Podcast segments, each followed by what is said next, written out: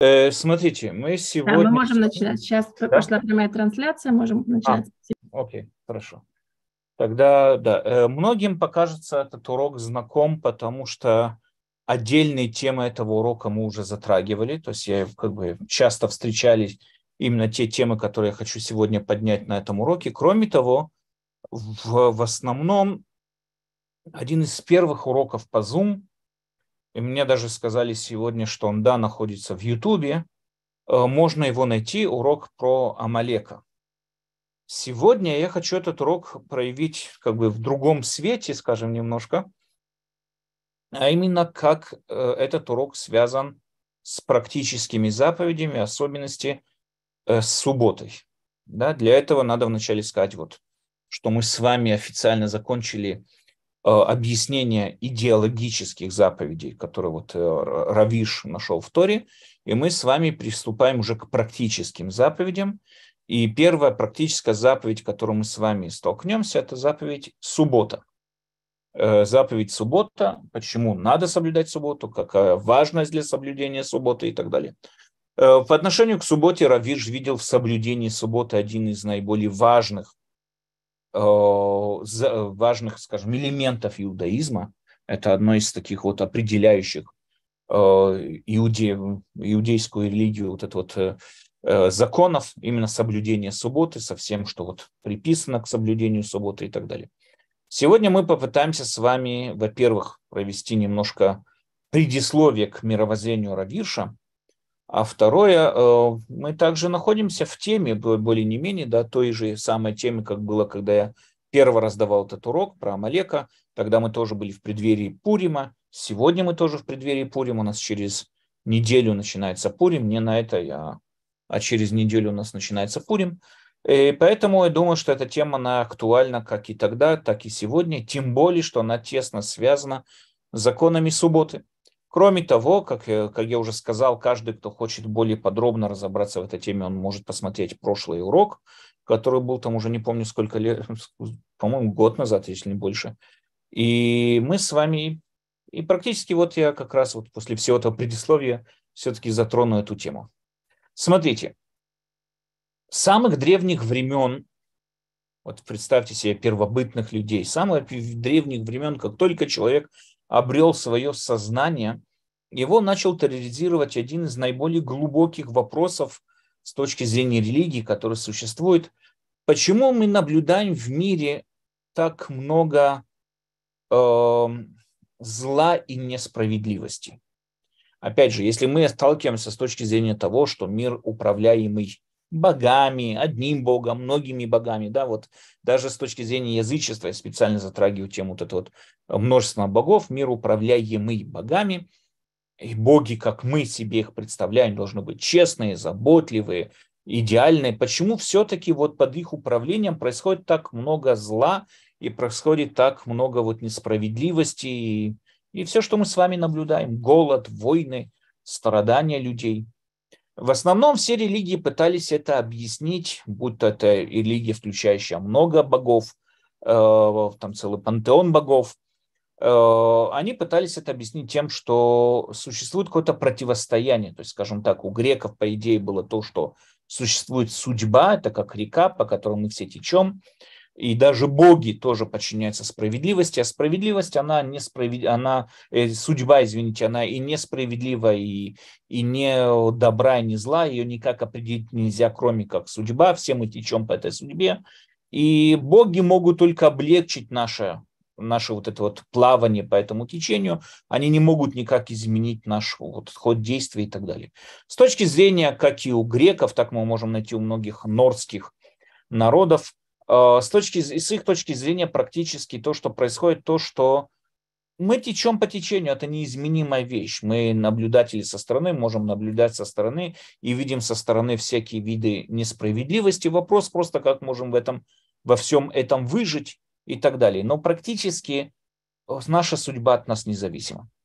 Э, более позднее язычество, которое вот мы можем найти в, в записях Заратустра, да, заратузизм, то есть то, что называется дуалистическое язычество, да, там есть, они приводят к тому, что есть постоянно противостояние двух богов. Бог света, бог тьмы, которые постоянно между собой противостоят, которые находятся в постоянном конфликте.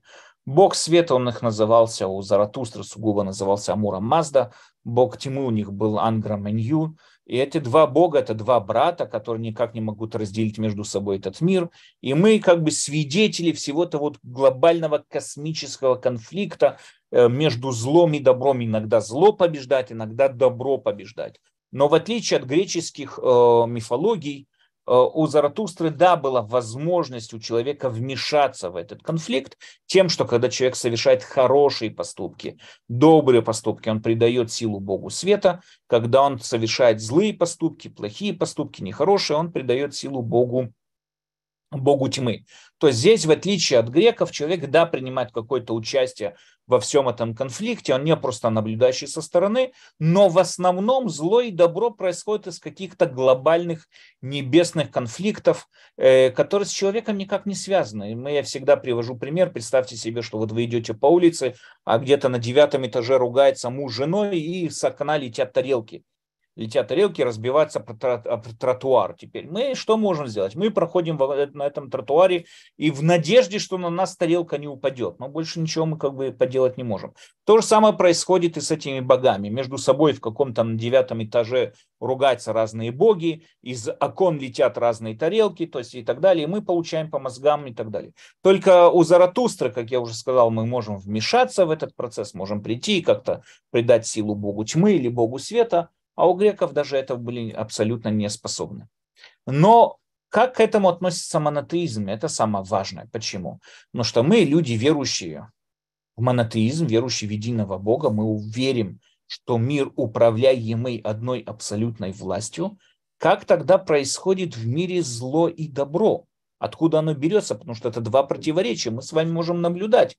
Сын, например, там человек, который вот сейчас вот выдает свою дочь замуж, для него это счастливый день, свадьба, радость и так далее. И через неделю, не дай бог, происходит какая-то авария, его дочь погибает, или даже на самой свадьбе такое, не дай бог, происходит. И как такое может быть, что вот с одной стороны была вот такая вот радость, веселье и так далее, а с другой стороны такое вот самое несчастье. И это все происходит в один миг, это может происходить постоянно, это вокруг нас постоянно чередуется зло, добро и так далее, и так далее. Как это можно объяснить, как это можно вот увидеть, что это исходит, тем более, если мы верим, что это все исходит от одного источника. Ответ на это мы уже не раз об этом говорили, э, также, когда и разбирали 13 принципов э, веры и так далее, мы уже затрагивали не раз эту тему. Ответ заключается в том, что не от Всевышнего исходит добро и зло, от Всевышнего исходит бытие. Исходит бытие, то, что исходит от Всевышнего. То, что что-то есть, то, что что-то существует, законы природы и так далее. Зло и добро не исходят от Всевышнего, зло и добро исходят от самого человека. Именно сам человек вредит или сам человек делает добрые поступки. Не от Всевышнего это зависит. Всевышний дал человеку абсолютную свободу выбора. Абсолютность о свободе выбора мы с вами разбирали уже и в позапрошлом цикле, когда разбирали 8 глав Рамбама, и в дальнейшем, когда разбирали 13 принципов э, веры мы с вами видели о том, что э, о абсолютной свободе выбора, которая находится перед человеком. И эта свобода выбора возлагает на человека огромную ответственность. Ответственность на то, что он является источником, сам человек является источником зла, и сам, сам человек является источником добра. У нас, например, говорит пророк Ирмияу в Эйха, да, в, в Писании Эйха, говорит, не из уст Всевышнего исходит бедствие и благо. То есть какие претензии у нас, обращается про Керемьяу, какие претензии у нас к Всевышнему? Не из уст Всевышнего исход бедствия и блага. Нет. Сам человек в этом виноват. Очень часто, когда вот веду разговоры с разными атеистами, сразу же, когда вот у них кончаются какие-то бы то ни было аргументы или какие-то попытка что-то опровергнуть, сразу же переходит на то, что, ой, если Бог убил Анну Франк, если он позволил умереть Анне Франк, в, моих, в моем понимании Бога нет. Но это абсолютно чушь. Причем здесь Бог? Бог создал силу гравитации, Бог создал электромагнитные поля, Бог управляет этим всем. Но также Бог дал свободу выбора человеку. И человек в рамках этих законов природы, которыми Всевышний управляет миром, человек способен взять оружие и убить 12-летнюю девочку. Это его свобода выбора. Естественно, что со Всевышним, с Богом это никак не связано. Это не то, что никак не связано, происходит в рамках его власти, но так же, как Бог желает, чтобы существовала сила гравитации в тех самых пропорциях, которые нам описал Ньютон, также он и желает, чтобы у человека была свобода выбора. Единственный, кто является источником зла, несправедливости, э, убийственности и так далее, это человек. Так же, как единственный, кто является источником добра, щедрости, помощи одному другому, забота один о другом, это тоже является этим источником, является сам человек. Поэтому ответственность возлагается над человеком. Поэтому, если мы с вами заметим еврейские вот рассказы о мировоззрении, о, создании мира, наши герои, скажем, которые вспоминаются вот э, в, в Торе, в мифологии и так далее, это в основном люди. Мы нигде не увидим каких-то божеств, каких-то ангелов и так далее. В основном, не в основном, всегда это только люди. Наши герои это Авраам, наши герои это Ицхак, это Яков, это Ноах. Это те самые праведники, которые изменили весь ход истории человечества, те самые праведники, которые изменили весь ход событий, именно они являются нашими героями. Не какие-то ангелы, не какие-то там, не знаю, какие-то там божества или что бы то ни было, какие-то силы и так далее. Нет, не получеловек, полубог, именно обычный человек, он является нашим героем. Кто же является нашими антагонистами в наших рассказах? Тоже мы их многих встречаем. Это у нас был и фараон, и Авимелех, и очень много, и Немрод, и так далее. Но похоже, что есть один антагонист, который, как мы уже да, говорили, он превышает все возможные, э, все возможные, скажем, э, злобности, которые можно себе даже представить. Да? Это Амалек мы видим, что Тора напрямую, как мы с вами увидим стихи Торы, Всевышний напрямую объявил войну Амалеку. У нас есть заповедь уничтожить Амалека, как мы сейчас с вами увидим. Не забывать то, что сделал нам Амалек и так далее. То есть Всевышний напрямую называет Амалека своим врагом.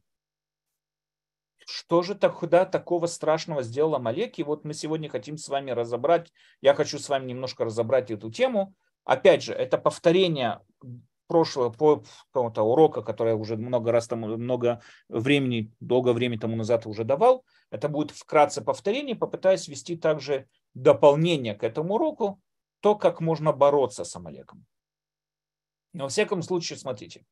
В Торе у нас сказано про Амалека такую вещь. сказал Господь Муше, запиши это для пометования в книгу и внуши Еушуа, то есть запиши это в книгу и внедри это в сознание Еушуа, что я бесследно сотру память Амалека из Поднебесной. Всевышний нам обещает, память об Амалеке будет уничтожена абсолютно.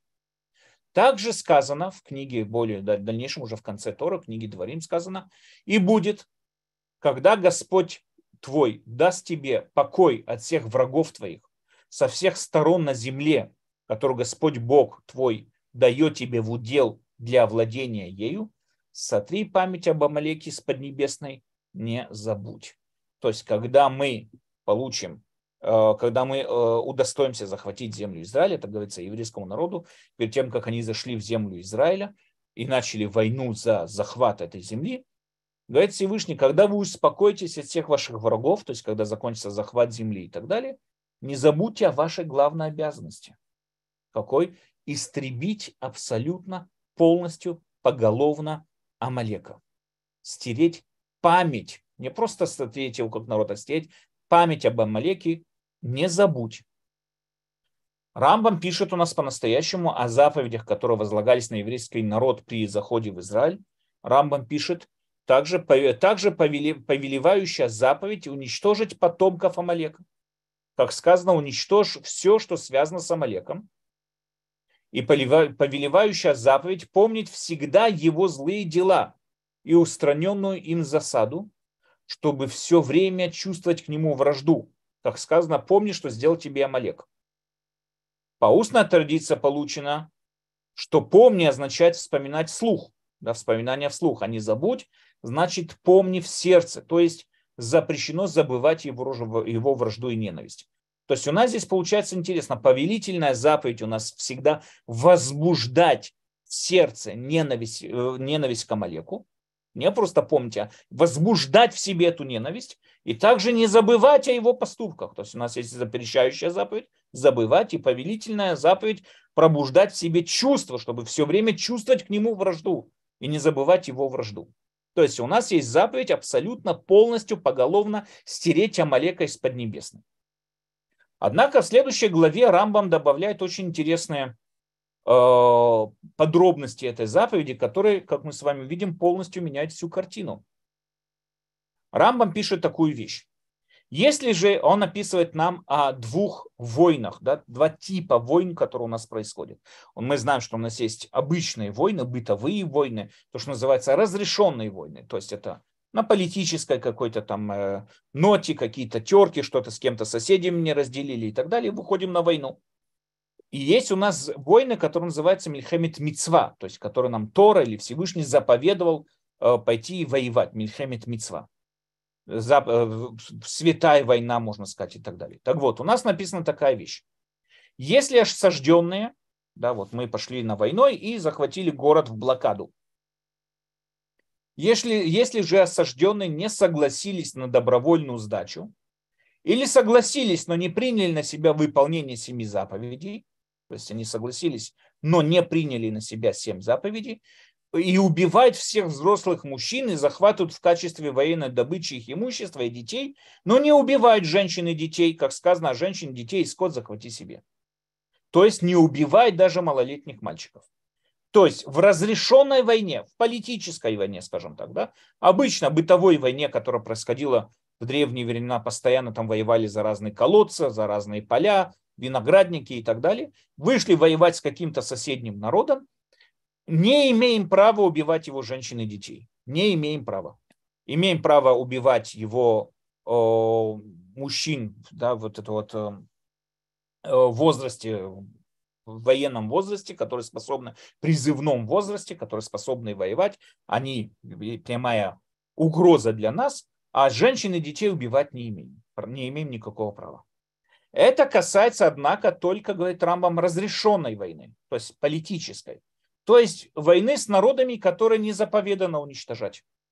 Но из семи кнаанийских народов и Амалека, которые не пошли на мирное соглашение, не оставляют в живых ни души. Так сказано, так поступай со всеми городами, только из городов этих народов не оставляя ни одной души и так далее. И также об Амалеке в Писании сказано, уничтожь все, что связано с Амалеком. И здесь Рамбам подчеркивает очень важную вещь. Но из семи кнаанийских народов и Амалека, которые не пошли на мирное соглашение, тогда убиваем всех поголовно. А если они пошли на мирное соглашение, получается, что мы их не трогаем. Не имеем права убивать Амалека, если он пошел на мирное соглашение. Здесь у нас уже нету заповеди по Торе уничтожить Амалека. Мы увидим из этих слов, и так нам говорит Раби Йосеф Каро, автор книги Шулханарух, у него есть комментарий также на Рамбама, называется Кесов Мишне, и он комментирует, Рамбам объясняет нам такую вещь, что смирение, которое требуется от Амалека, это то есть, если Амалек принял на себя семь заповедей Бнейноах. То есть, если Амалек, народ Амалека, Амалек принимает на себя семь заповедей Бнейноах, мы его не трогаем, мы его не убиваем. Убиваем только тех тех амаликтян, которые не готовы принимать заповедь, э, заповедь э, семи вот этих вот э, семи заповедей Ноах. У нас есть еще один интересный вопрос, который задает Рабин Натан Цви Берлин, глава Ишивы Воложен был в свое время, его называют Нацив, да, Нацив из Воложен. Нацив это сокращенно равно Нафтали Цви Берлин. Он спрашивает в своей книге Эмек Давар на книгу Шмот, это комментарий на Тору, что именно подразумевается, когда мы говорим об уничтожении Амалека? То есть эта мецва, эта заповедь установлена на поколение. Сегодня, по идее, она тоже действует. Но сегодня нет такого народа. Нету Амалека. Амалек был когда-то, это когда-то исторический народ. Сегодня такого народа нет.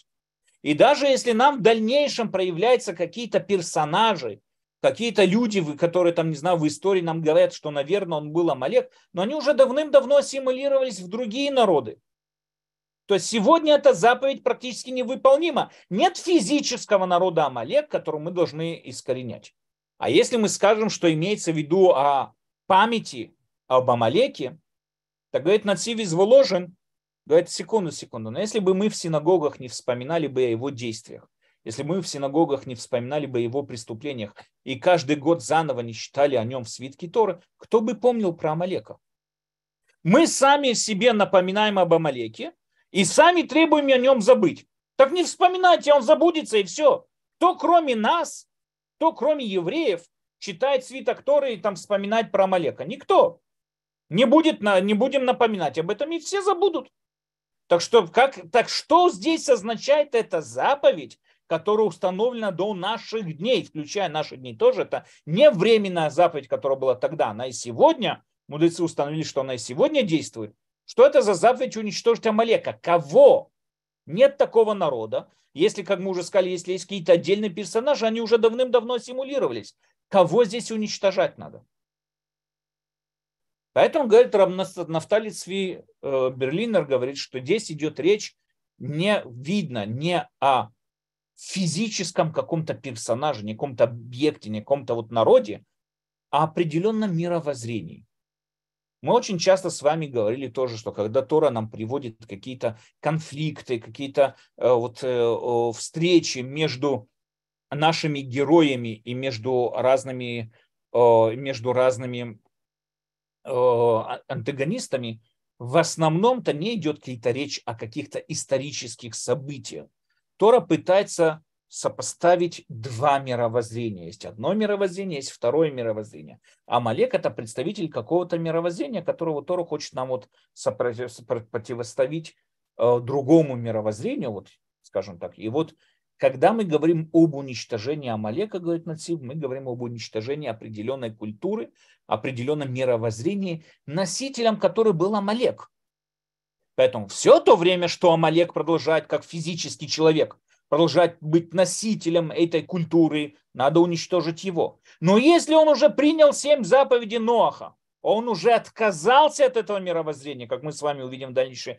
Почему? Он уже отказался от этого мировоззрения. Отказавшись от этого мировоззрения, у нас нет никакой обязанности его убивать. Потому что изначально не было обязанности убивать именно самого человека. А обязанность была уничтожить, искоренить само то мировоззрение, какое, которое несет на себе Амалек.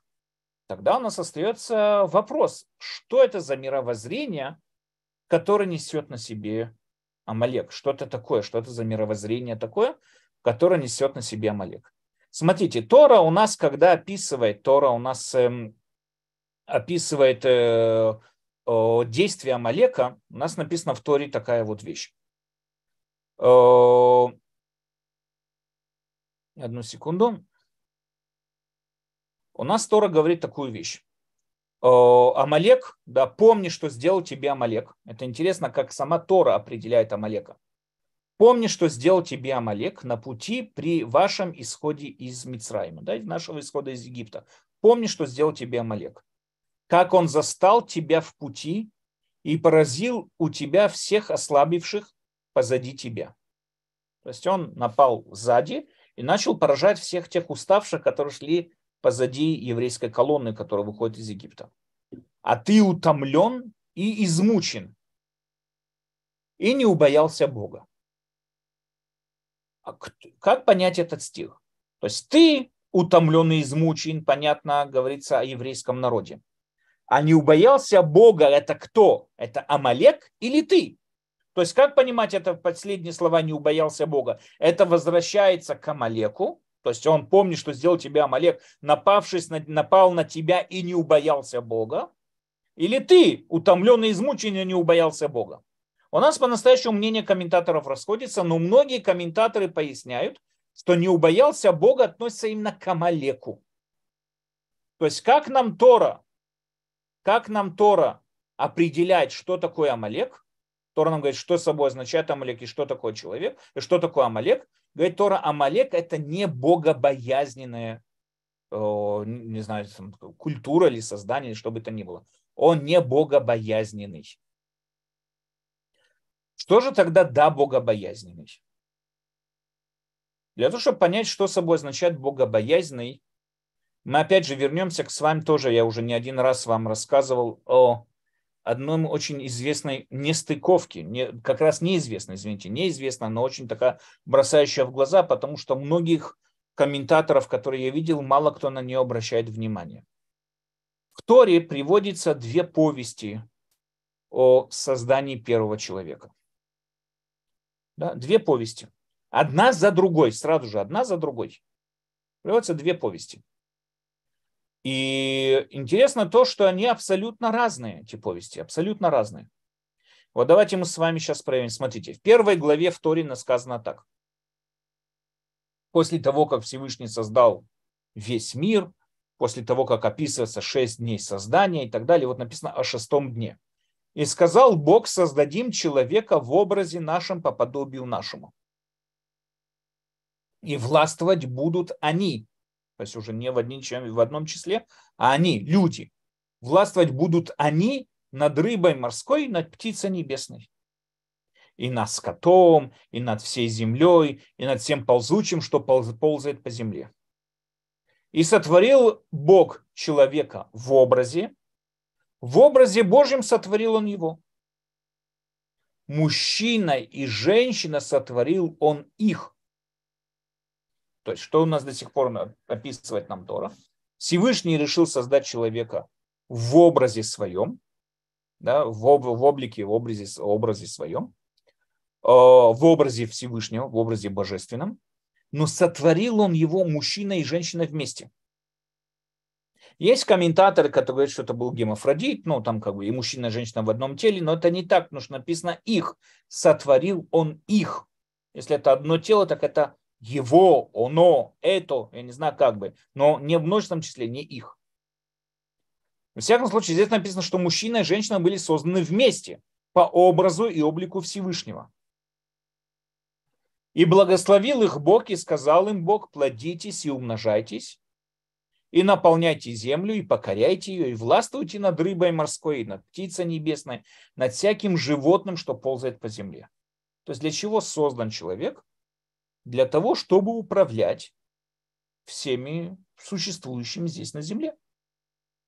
Человек создан, как и, как и сказал Всевышний, и властвовать будут они над рыбой морской, над птицей небесной, над скотом и над всей землей, и над всем ползучим, что ползает по земле. То есть совершенство человека, человек создан, э, его, скажем, совершенство заключается в том, что он управляет всем, что происходит на земле. Подведя, опять же, подведем итог, у нас говорится о первом человеке, говорится о том, что он создан по подобию Всевышнего. У нас говорится о первом человеке то, что он был создан мужчиной и женщиной. У нас говорится, первый человек, он создан для того, чтобы э, управлять всем происходящим здесь на земле. Второй рассказ, который говорится во второй главе, начинается с того, что Всевышний создал сад, Эденский сад какой-то, и, и вот он его описание всего-то сада и так далее, и там пишется такая вот, такие вот стихи. «И сформировал Господь Бог человека, прах земли, и вдохнул в ноздри ему дыхание жизни. И стал человек живым существом. И насадил Господь Бог сад в Эдене с, восто, с востока, и поместил туда человека, которого сформировал. Что мы здесь с вами видим? Бог создал человека, прах земли, как мы сказали. Не описано ничего об образе, подобии со Всевышним. Слова не сказано. Сказано, что он создан из какой-то материи. Какая прах земли? Вдохнув в ноздри ему дыхание жизни, стал человек живым существом.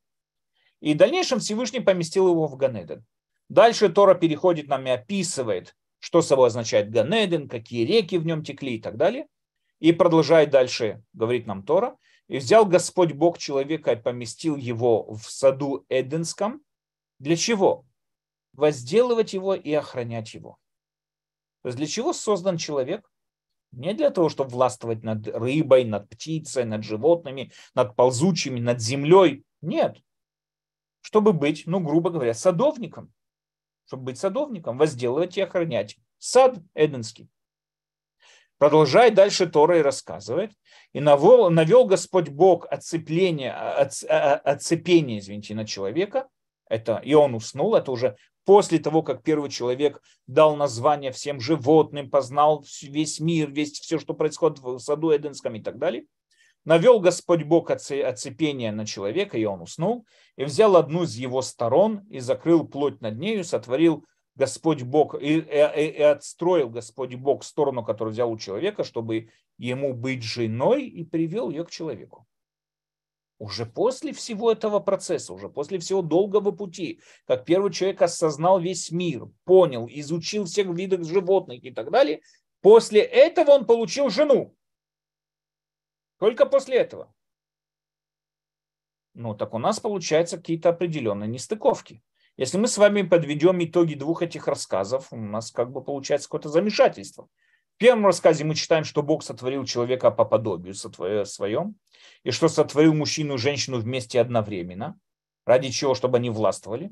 А в другом нам во втором рассказе говорится совсем о другом, что человек создан из праха земли, да, никто не говорит, как мы уже сказали, о подобии с Богом. Женщина создана намного позже. И для чего, самое главное, для чего создан человек? Чтобы ухаживать и сохранять Эденский сад не ради власти над природой и так далее. Как можно объяснить эту вот, на первый взгляд, явную нестыковку? Для решения этих нестыковок надо вначале разобраться изначально, что значит Всевышний сотворил человека по образу и облику своему. Опять же, с вами люди, верующие в монотеизм, верующие с вами в единство Всевышнего – нам очевидно и понятно, что органов тела, которые есть у человека, нету Всевышнего. У него нету мочевого пузыря, как минимум. У него нету рук, ног, у него нету, нету всех тех органов, которые есть. В чем именно мы подоб, подобны и в чем именно проявляется наш образ подобия, связанный со Всевышним. Рамбам начинает свою книгу, первая глава в Мурейна Вухим, Рамбам пишет такую вещь. Слово образ, само слово образ применяется к природной форме. Очень часто люди в замешательстве думают, что слово образ это какое-то наружное очертание чего-то. Но это не так, говорит Рамбам. Слово образ применяется именно к природной форме.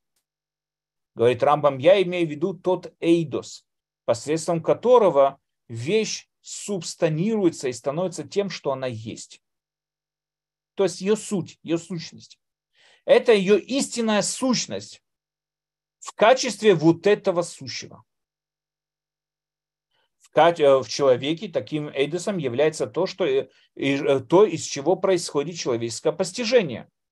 Именно ввиду этого интеллектуального постижения сказано человеке по образу Божьему сотворил его. Что объясняет нам Рамба? Мы опять тоже с вами уже не первый раз занимаемся трудами Рамбама, и нам уже более не менее должно быть понятно любой объект, который существует в этом мире, его, он состоит из двух составляющих. Любой объект. Он состоит из материи и его формы. Я привожу всегда пример, да, вот представьте себе вот такая толстая книжка есть на иврите «Властелин колец». Это мой всегда любимый пример. «Властелин колец», вот такой толщины книжка. Там три тысячи чем-то страниц. Что это такое? Я вижу такой вот объект, вот такая вот книжка, вот с такой вот толщины. Я задается вопрос, что это такое? Ответ – это стопка бумаги, склеенная вместе, им такой, таких-то и таких-то размеров, такой-то и такой-то вес. И в ней на, лист, на листах этой бумаги разбросано чернила в определенных формах. Да, и там обложка такого-то и такого-то цвета. Я описал этот объект абсолютно. Абсолютно точно я его описал. Но описал ли сам объект? То что я здесь описал? Я описал его наружное проявление, его материю. А в чем заключается его форма? Это величайшие, там, не знаю, произведения классиков фэнтези, величайшее произведение всего, там, не знаю, того-то и того-то. И пошел расхваливать произведение Толкина. То есть у нас есть возможность описать любой предмет с, или с точки зрения материи, или с точки зрения его сущности. Но мне очевидно и понятно, что материя мне далеко не объясняет, что это. Материя объясняет мне, ну, как максимум, из чего он состоит, или из, из каких вещей он состоит и так далее. Когда, допустим, я хочу вам описать стол, я могу сказать, стол – это предмет, созданный из досок, из шурупов, досок, там, не знаю, там еще какие-то там э, детали и так далее. Ну и скамейка тоже точно из таких же предметов состоит. В чем разница тогда между столом и скамейкой? Мне понятно, что всегда, вот это вот описание этого произ... объекта только с материальной точки далеко не объясняет, что передо мной находится, если я не понимаю саму сущность этого объекта. У каждого объекта есть его материальность, его материя, не материальность, извините, а материя. У каждого объекта есть материя и есть форма. То есть есть то, что он есть, вот ответ, что это? Это стопка бумаг и так далее. И какой ее, какая ее суть? Ее суть – это ее форма, то есть что в ней заложено, это писание, это будь то «Война и мир», или будь то любой другой исторический роман, или будь то сочинение Толкина, что бы то ни было. То же самое, когда я отношусь к синагоге, вот показывал вам свиток Торы. Что это? Можно сказать, что это, ну, на коже, бумаге, на, на, на бумажной, на кожаной вот это вот на куске кожи разбросаны чернила в определенной форме, и тем самым образом она весит столько-то и столько-то, она имеет такие-то размеры. Но опять же, я вам все описываю ее именно материальность, материю, не материальность, извините, материю. Я описываю вам ее материю. А ее форма, ее форма – это глубокий смысл, приводимый в ней. Это есть ее форма. Когда мы хотим описать человека, я тоже могу прийти описать человека – описав его наружные качества. Он высокий, низкий, там, толстый, худой, бородатый, не бородатый. Все, что угодно я могу о нем это описать и так далее. Или могу в общем описать, что собой представляет человек. Человек – это живой, его живучесть проявляется в пяти аспектах. Мы их все с вами подробно разбирали, когда учили 8 глав Рамбама и так далее, и так далее. Но это понятно, что это всего лишь его материя, Форма человека. Форма человека, то, что здесь пишет Рамбам, его разум. Определение человека – это живое разумное существо. Разум и есть форма человека. И надо понять такую вещь. Его материя, его материя может постоянно меняться. Человек рождается грудным ребенком, человек умирает уже безратошим глубоким стариком и так далее. Человек, не дай бог, переживает какие-то несчастные случаи, у него там руки, ноги можно ему отрезать и все что угодно, он остается человеком. Почему? Все то время, что у него есть разум, все то время, что у него есть вот эта вот сущность, определяющая его, он человек. Его сущность – это его разум.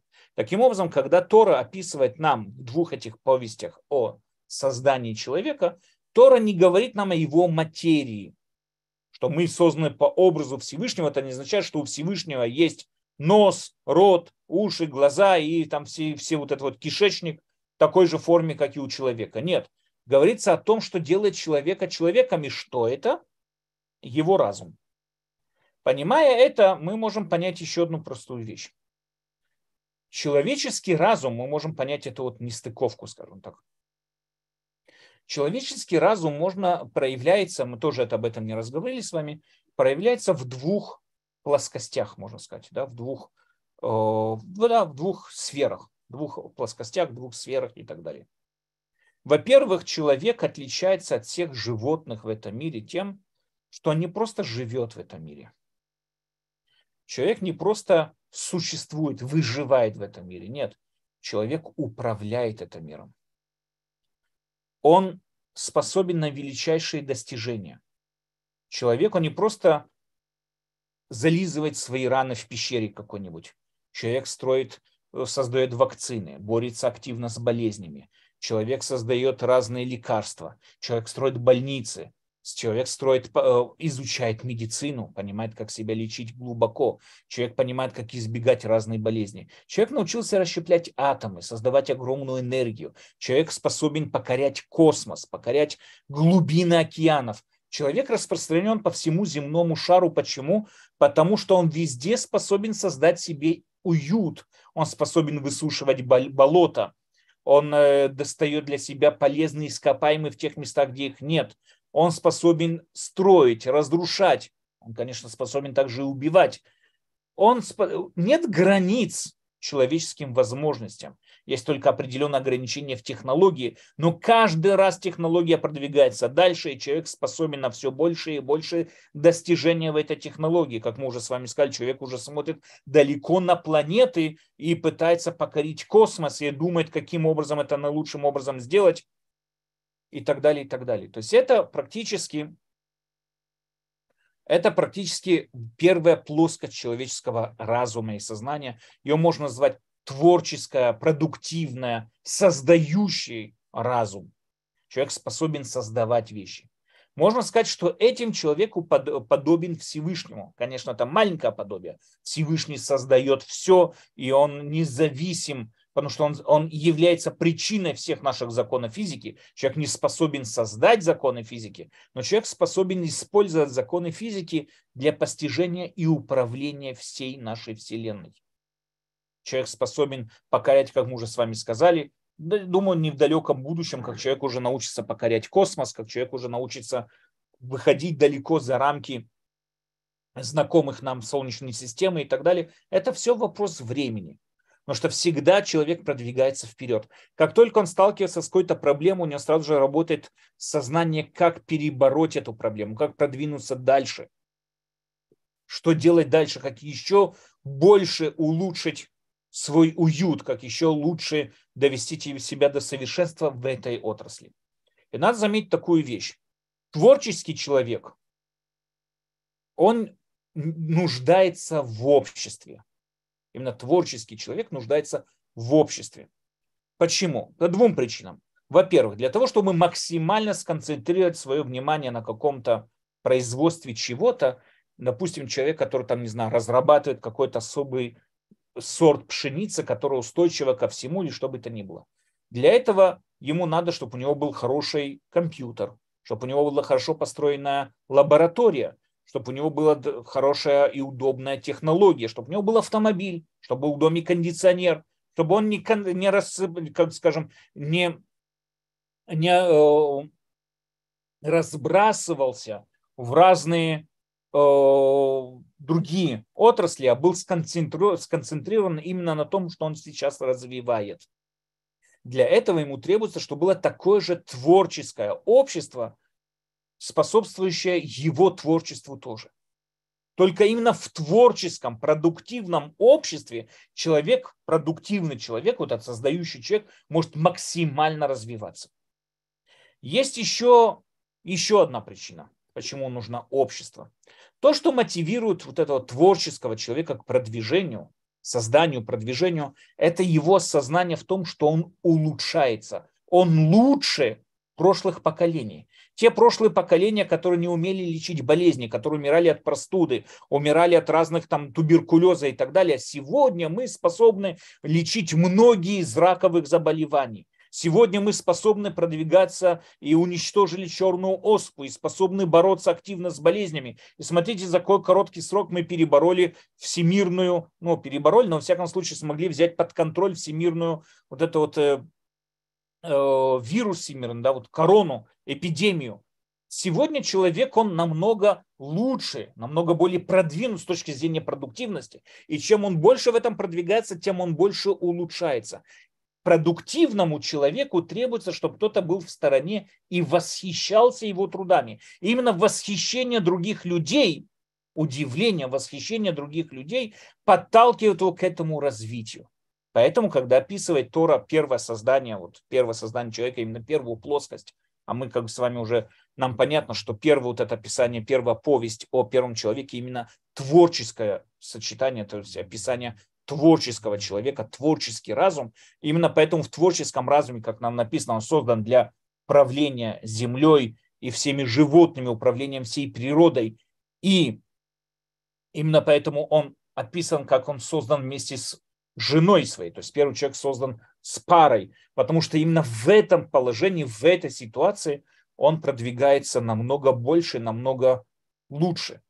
В отличие от этого, второй человек, то есть продуктивность, надо понять еще одну такую вещь. В отличие от продуктивного человека есть еще один, скажем, одна плоскость человека, э, его сознание и мысли о том, какой смысл в его жизни – какую роль он играет во всей этой вселенной, что от него требует вселенная, что от него требует Всевышний, познание Всевышнего, стремление к чему-то огромному и большому.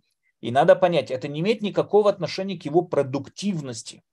Почему? Потому что продуктивность, э, если человек познал, что миром управляет Бог, больше хлеба ему домой это не принесет. Зарплату на работе ему это не повысит. Э, от какой-то болезни его это не вылечит. Это абсолютно непродуктивное мышление, не приводящее никакой пользы в материальном продуктивном, вот этом вот, э, в материальной продуктивной отрасли. Но все равно это тип, извините, все равно это тип мышления свойственен человеку.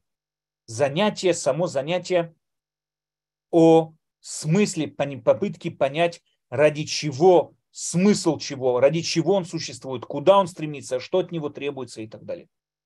В этом, в этой отрасли человек для того, чтобы познать свой смысл, познать свою роль во Вселенной, в первую очередь человек должен начинать с самого низа. Во-первых, он должен работать над своими качествами, осознать как Рамба мы дальше с вами видим свою ничтожность по отношению ко всей этой вселенной, осознать свою мизерность по отношению ко всему этому глобальному, огромному и обширному. Поэтому он должен в первую очередь работать над качествами скромности, над качествами э, удовлет... самоудовлетворенности и так далее. То есть он начинает с самого низу подниматься вверх.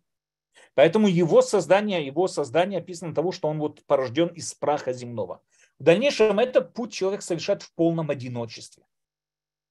В полном одиночестве с самим собой. Он внедряется внутрь самого себя, внутрь своего характера, работает над своими качествами, работает над своим мышлением. И именно это выводит его на новый уровень познаний о своей роли, о том, что, какую, что от него требуется в пределах этого мира. Это тоже область и отрасль человеческого сознания. Это дополнительная плоскость, которой обладает человек. Мы никогда в жизни не увидим ежика, или какое-то ни было там, не знаю, другое животное, которое вдруг остановится и подумает, а какой смысл, почему я ежик, что от меня требуется и так далее. Более того, если продуктивное мышление в той или иной степени мы можем найти среди других животных тоже. Конечно, близко не равняется с человеческим, но голуби тоже собирают веточки и строят достаточно сложное строение типа гнезда. Термитники тоже, термиты тоже умеют строить очень хорошие и красивые гнезда, термиты, термитные гнезда и так далее. Есть какое-то продуктивное вот это вот движение. Конечно, опять же, это близко не равняется с человеческими возможностями, но оно есть. Но вот это вот мышление, именно о смысле жизни, именно вот это, это свойственно сугубо только человеку. В этом и выделяется человек абсолютно от всех других созданий, от всех других животных и так далее. Таким образом, мы видим, Тора нам представляет две плоскости человеческого сознания, человеческого разума. Две плоскости, которые находятся внутри каждого человека. Рамбам пишет в Мурена Вухим интересную вещь, что э, события, описанные в Торе между Каином и Эвелем, что за смысл во всех этих рассказах? Нам очень тяжело понять, что там произошло. Э, э, Каин позавидовал Эвелю, там Тора вообще нам ничего не описывает, почему, что, почему Всевышний принял жертву Каина, почему принял жертву Эвеля, почему Каин убил Эвеля. Очень много непонятного, нам требуется много разных мидрашим для того, чтобы добавить нам картину, потому что в самой Торе непонятно, о чем идет речь. Рамбам поясняет нам, что и как и Кайн, так и Эвель это были не просто персонажи исторические, приводимые в Торе, а имеется в виду тоже о двух мировоззрениях. Эвель от слова Эвель, от слова э, суета, чушь, ничего, просто ноль.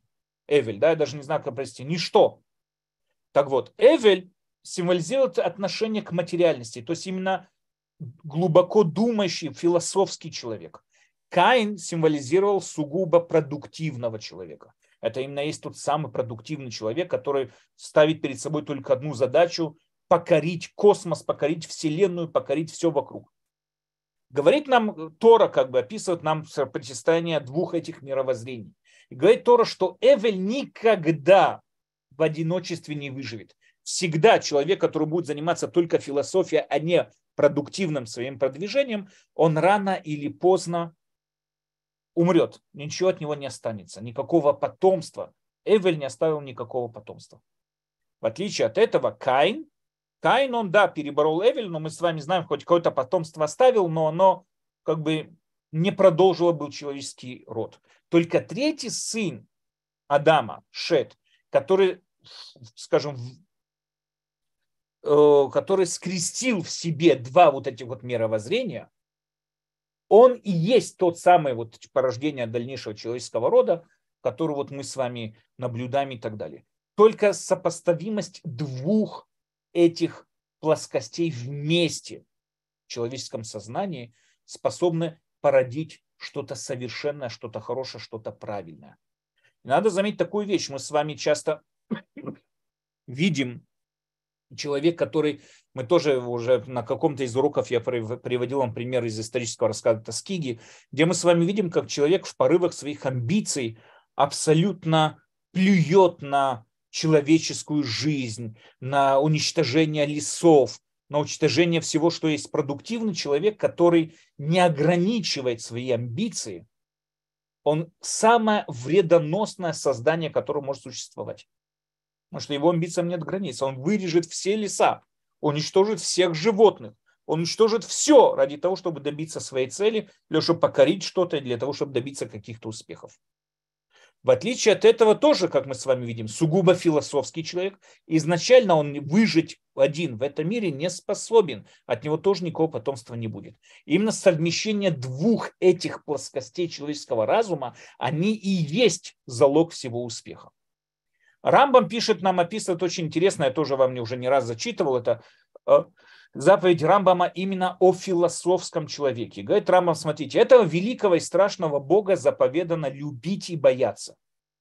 Как сказано, полюби Господа Бога твоего, и также сказано, Господа Бога твоего убойся.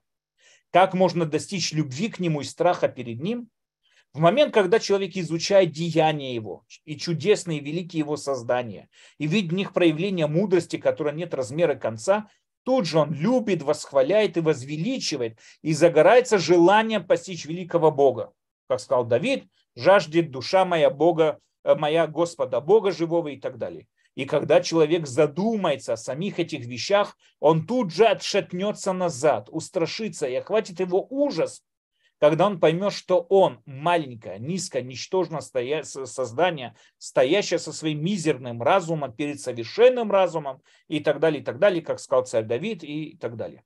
Рамбам нам описывает именно вот встречу, у нас да, вот две плоскости встречают какое-то явление природно-глобально, огромное явление встречают о, перед собой. Допустим, извержение вулкана. Первое творческое создание в первые очередь пытается всеми путями осознать, как можно э, приучить этот вулкан, какую энергию можно из него извлечь, как можно его подвести под свой уют, под свой комфорт, и что мы можем, какую пользу можем э, вывести из этого огромного вулкана. Но второй человек, как описывает Роман, когда видит все эти огромные деяния, он осознает свое мизерное состояние по отношению ко всему этому великому и огромному. Именно этот путь из самого низа и доводит человека до познания о Всевышнем. Но во всяком случае, как мы уже с вами сказали, человек не может жить только придерживаясь философским сознанием и так далее. Человек от не человека требуется, а человека требуется совмещать эти две плоскости вместе. Именно в присовмещении этих двух плоскостей вместе, несмотря на конфликт, который они порождают, это и есть э, человеческие, вот, человеческое продвижение и так далее. Иначе придерживаясь только одной из этих плоскостей, или человек истребит все вокруг, или человек сам пропадет. Но только именно в совмещении двух этих плоскостей вместе дает человеку рывок развития и так далее. Мы с вами видели, что Амалек описывается Торой как человек, который был не богобоязненный. Что же тогда да богобоязненный? Богобоязненный человек, это Тора, мы уже не раз с вами разбирали тот же этот вопрос про Авраама. Тора нам приводит пример богобоязненного человека Авраама. Авраам, про него Тора напрямую пишет, и теперь я знаю, что боишься Бога ты, когда, и, и не скрыл ты сына твоего, единственного твоего от меня. Когда Авраам готов был пойти, мы уже не раз с вами обсуждали, разговаривали на эту тему, что именно означало вот это вот действие Авраама, когда Авраам готов был пойти на пожертвование всех своих личных амбиций, всех своих желаний, всех своих надежд готов был принести перед Всевышним в жертву в олицетворении своего сына, это показывает то, что Авраам готов был пойти полностью, ограничить полностью все свои амбиции по воле Всевышнего. Это и есть богобоязненный человек. Что такое Амалек? Исключая всего этого, что, что э, означает Амалек? Да? Что собой представляет Амалек и что такое Амалек? Амалек – это безграничные амбиции человека. Человек, который верит и живет с сознанием того, что ничто не должно быть какими-то преградами, какими-то ограничениями в его развитии, ничто не должно мешать его дальнейшем развитии. Если есть что-то, что мешает, что является какой-то преградой, Амалек не может жить с этим спокойно все то время, что не уничтожит эту преграду. Амалек – это человек, у которого неограниченные амбиции, и он не собирается их никоим образом ограничивать. У нас, знаете, есть очень интересное, вот э, э, приводится в Мигелят Тестер мы, мы знаем, что Аман, он был потомок Амалека, как написано в самой Мигеле. И нам написана интересная вещь. Вот представьте себе, Аман был, его позвали на пир царем, вместе с царем, вместе с Ахашварошем Кестер, и Аман выходит довольный из этого пира. Только он, Ахашварош и Эстер. То есть он самый близкий королю человек, который может быть визирь всех визирей. И описано там, что когда Аман выходит э, от дома Эстер, он увидел, что Мордыхай ему не поклоняется. И собрал Аман всех близких своих, и написано там, смотрите, какие слова очень важные. И рассказал им Аман о великом богатстве своем, когда собрал всех своих родственников, и множестве сыновей своих, и обо всем том, как возвеличил его царь, и как вознес его над сановниками и служителями царскими. И сказал Аман, да и, да и царица Эстер никого, кроме меня, не позвала с царем на пир. То есть я был единственный, который она приготовила. И также и на завтра звание князь царем. У меня тоже завтра я опять тоже иду на пир вместе с ней с царем. То есть самый великий, кроме царя, человек во всем э, царстве. И слушайте следующие его слова. Но все это ничего не значит для меня, пока я вижу Мордыхая и Иудея, сидящих в воротах царских и сказал ему Зереш и так далее, пусть приготовят дерево и повесят там Мордыхая и так далее, и так далее. То есть Аман рассказывает о своем величии, несметном богатстве, о своем потомстве. Величайший визирь всех визирей и говорит Аман, мне все это ничего не стоит в моих глазах. Никакой ценности нет. Почему? Есть какая-то преграда олицетворения Мордыхая, который не готов принять власть мою над собой – есть какая-то преграда, и это все ставит то, что вот все это, не, скажем, не стоит ничего в моих глазах. Именно вот это ограничение, ощущение того, что когда мои амбиции чем-то ограничены, это вызывает вот это вот расстройство того, что ничего, не, нет никакой стоимости, пока я не уничтожу вот эту помеху. И на это Аман готов был пойти на уничтожение всего народа, для того, чтобы устранить Мордыхая. Это и есть качество Амалека. Человек, который в амбициях своих готов идти на самые страшные шаги. Человек, который в амбициях своих готов на уничтожение всего и ни с чем не считается, это человек, который абсолютно отрицает Всевышнего и власть Всевышнего в этом мире. Это и есть Амалек. Амалек, можно сказать, как и те, кто проводили опыты над сифилисом в Тоскиге. А, Амалек это и Сталин, Амалек это и Гитлер, Амалек это все вот эти коммунизмы, социализмы, все вот эти вот измы, ради которых люди умирали тысячами, сотнями. Мао Цзэдун, который там перебил там огромное количество китайцев. Все вот эти вот диктаторы, которые в рамках своих амбиций не считаются ни с чем, это и есть Амалек. Но более того, Амалек живет в каждом из нас само то, что мы даем вот этому вот свободе своих амби, своим амбициям и не сдерживаем их никоим образом, не, не возвышая вторую плоскость, плоскость нашего сознания, роли в этом мире, нашего понимания и понимания величия Всевышнего, Амалек живет среди нас. Когда Тора говорит уничтожить Амалека, в первую очередь это не означает, что мы должны бегать по улице и искать искать, кто здесь по-настоящему является Амалек, кто здесь по-настоящему Амалек, а кто нет. Нет, Амалек находится среди нас. И первый поиск к Амалеку, который вот мы должны обратить, это в первую очередь к нам. И еще вот пару секунд я хочу вот закончить, потому что мы сказали, что главная тема этого урока будет именно суббота. Я вижу, что мы немножко затронем ее. Вот хочу сейчас затронуть. Говорит Равирш, что собой олицетворяет суббота? Давайте с вами посмотрим, что такое суббота. Суббота – это определенная сводка запретов, которые возлагаются на человека. Человеку нельзя делать то, нельзя делать это. Суббота – это какие-то э, э, законы, связанные с ограничением человека, его поступков и так далее.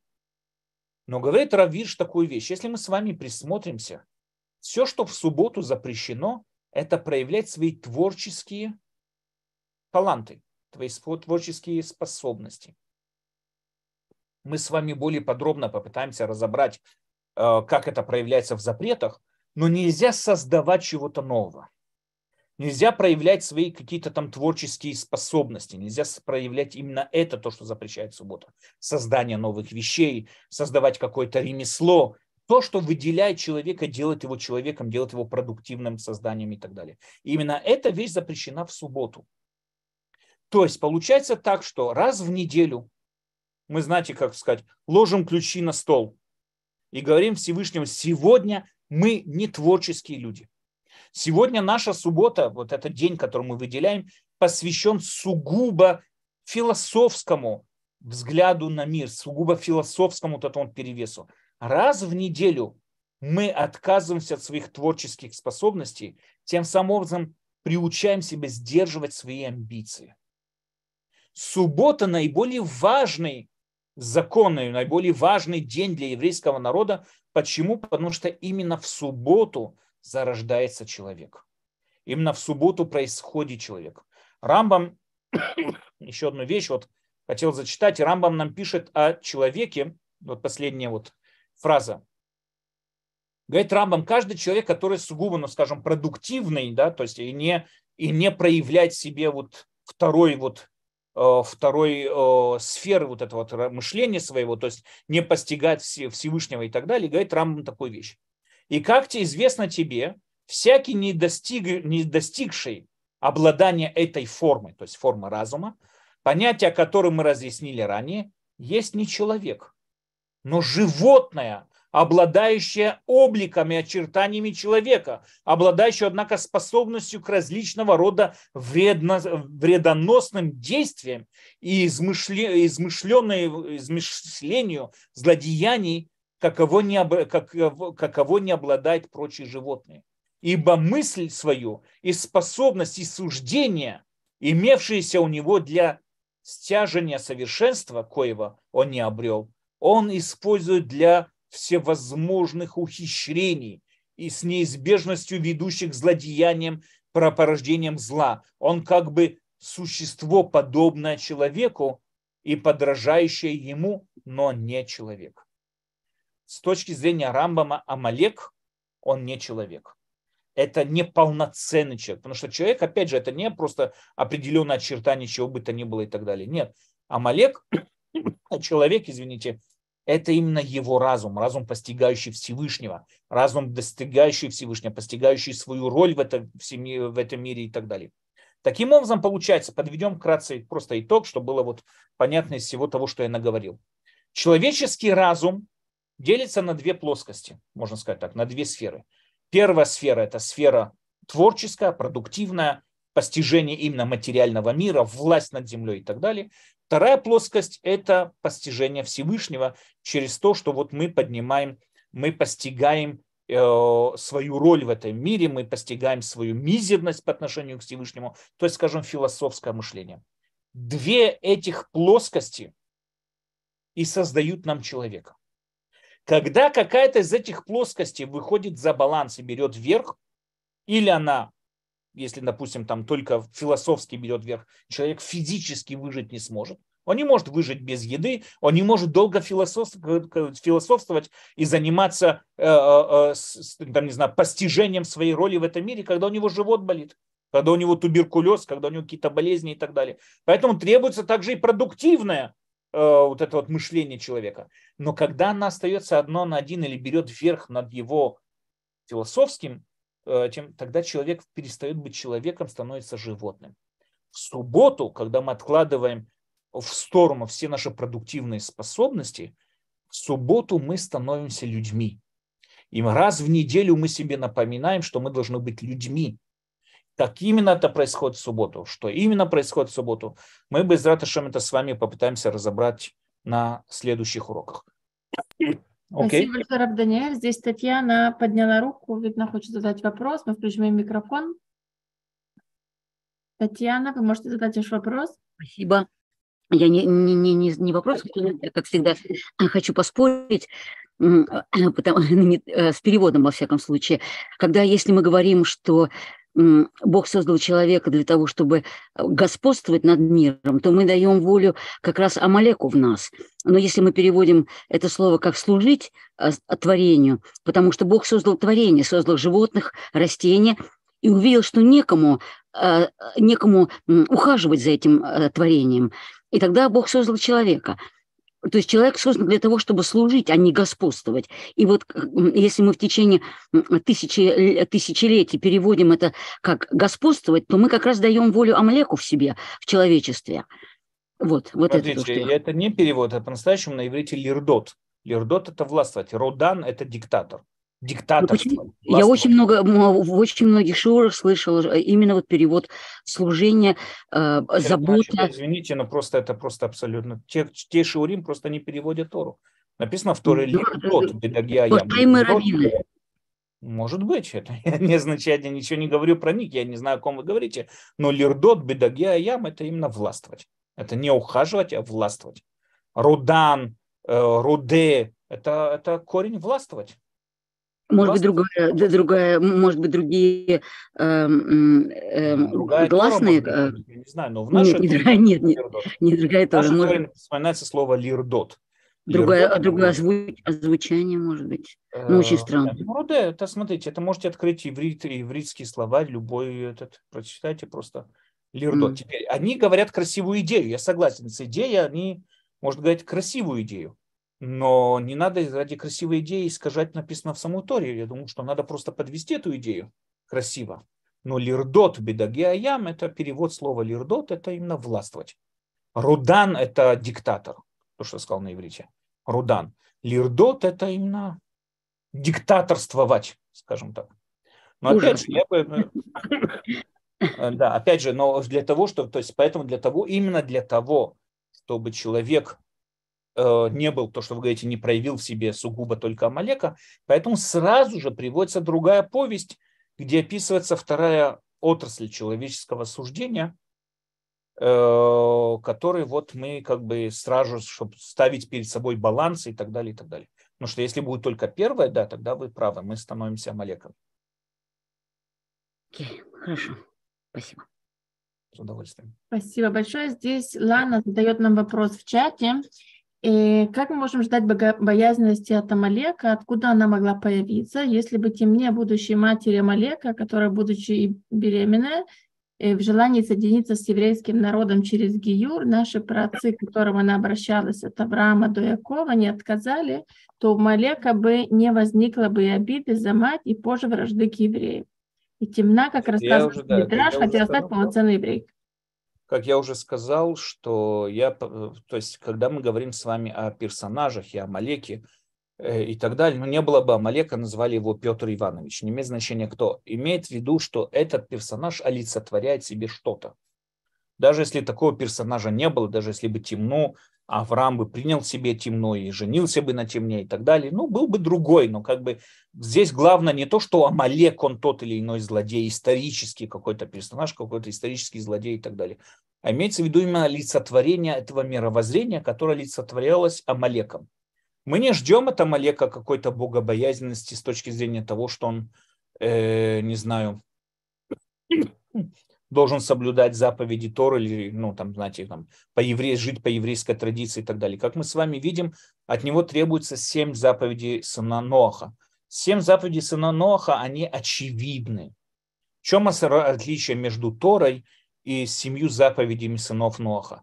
Семь заповедей сынов Ноха – это очевидные заповеди, которые мы бы требовали от любого человека, э, как человек. Не имеет значения, там, Всевышний, не Всевышний. От любого человека они должны быть требуемые.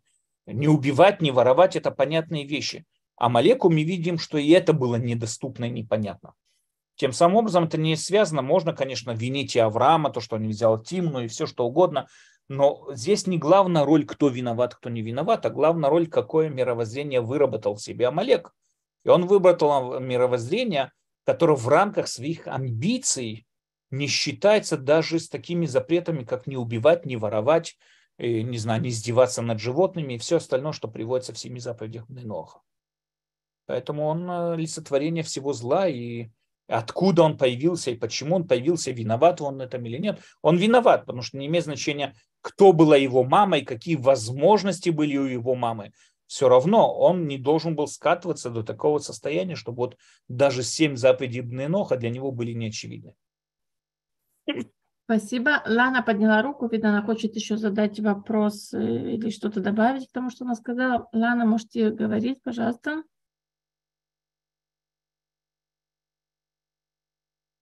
А, добрый вечер. Я хотела только добавить, э, с одной стороны, мы говорим «он Амалек», то есть вы говорите «он», а не о черте характера. Но в моем вопросе до конца просто так получилось, что вы, наверное, не расслышали.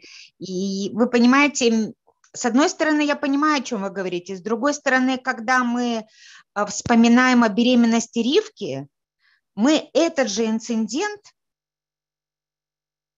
этот же инцидент очень внимательно говорим, что когда она проходила э, мимо синагог, там бился ребенок, когда это говорила о Якове, а когда она проходила там в другом месте, то Исав э, по-другому реагировал. Тогда надо просто, вы понимаете, я была бы без вопросов, если бы мы одинаково комментировали и реагировали, и так бы нас и учили.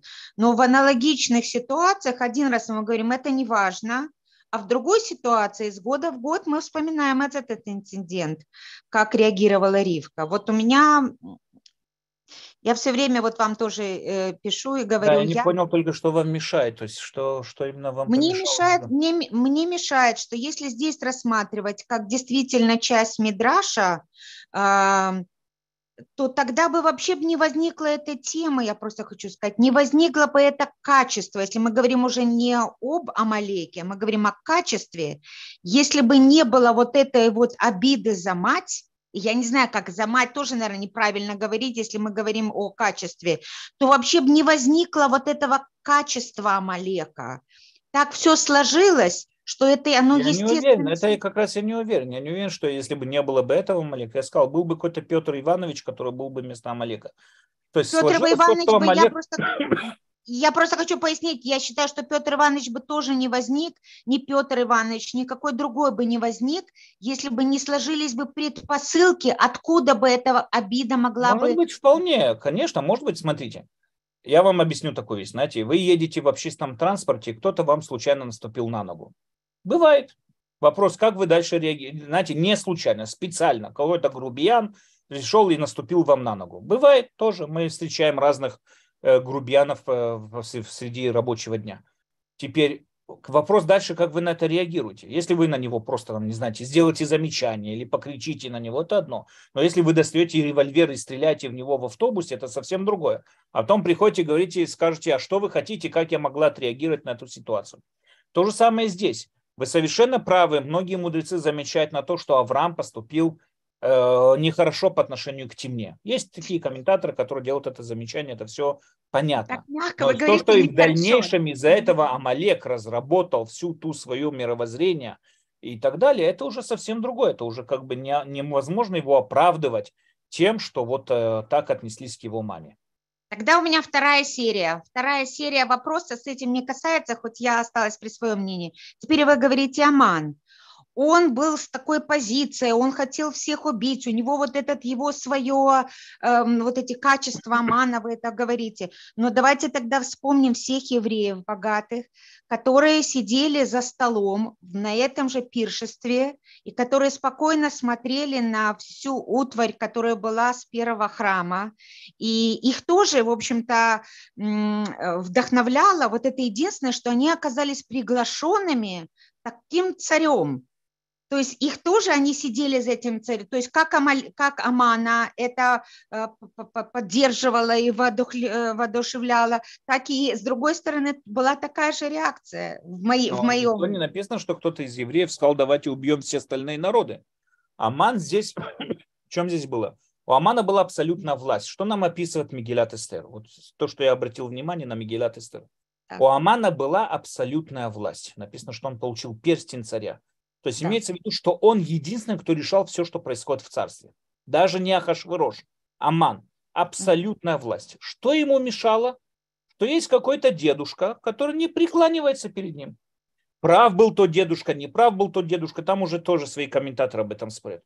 Но есть какой-то дедуля, который перед тобой не преклонился. Это все. Из всего тысячи огромной империи, огромная империя, есть какой-то дедуля, который не готов принимать власть твою над ним. Ну и что, плюй на него. Плюй или скажи просто, он мне голову, мне, он, я терпеть его не могу, давайте его отошлем на каторгу. Хорошо, это тоже еще можно понять.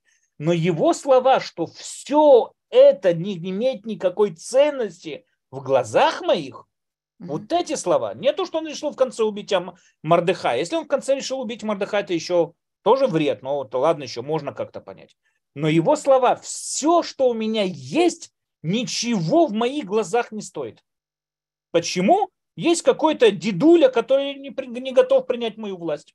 Не совсем так. Есть не только дедуля, а есть Почему? также. Не, он говорит только Потому про дедуля. Есть, так, есть также предыстория. Потому что, чтобы смотреть каждый поступок, мы должны смотреть в историю, что является базисом. А базис есть, что у него была личная месть конкретно, потому что Не, ну его уже, смотрите, отца это уже и предка также, также убили. Это вполне и может он... быть, но вы уже приводите разные мидраши, которые, опять, ну... надо уметь... Я вам говорю просто текст самой Мигелят Эстер. Само да. текст, самой вот то, Это что написано. Я с вами согласна. Черно по, я, в черно я, по когда, коже, да, да написано черно Когда я слушаю просто объяснения, с удовольствием слушаю, благодарю за эти объяснения.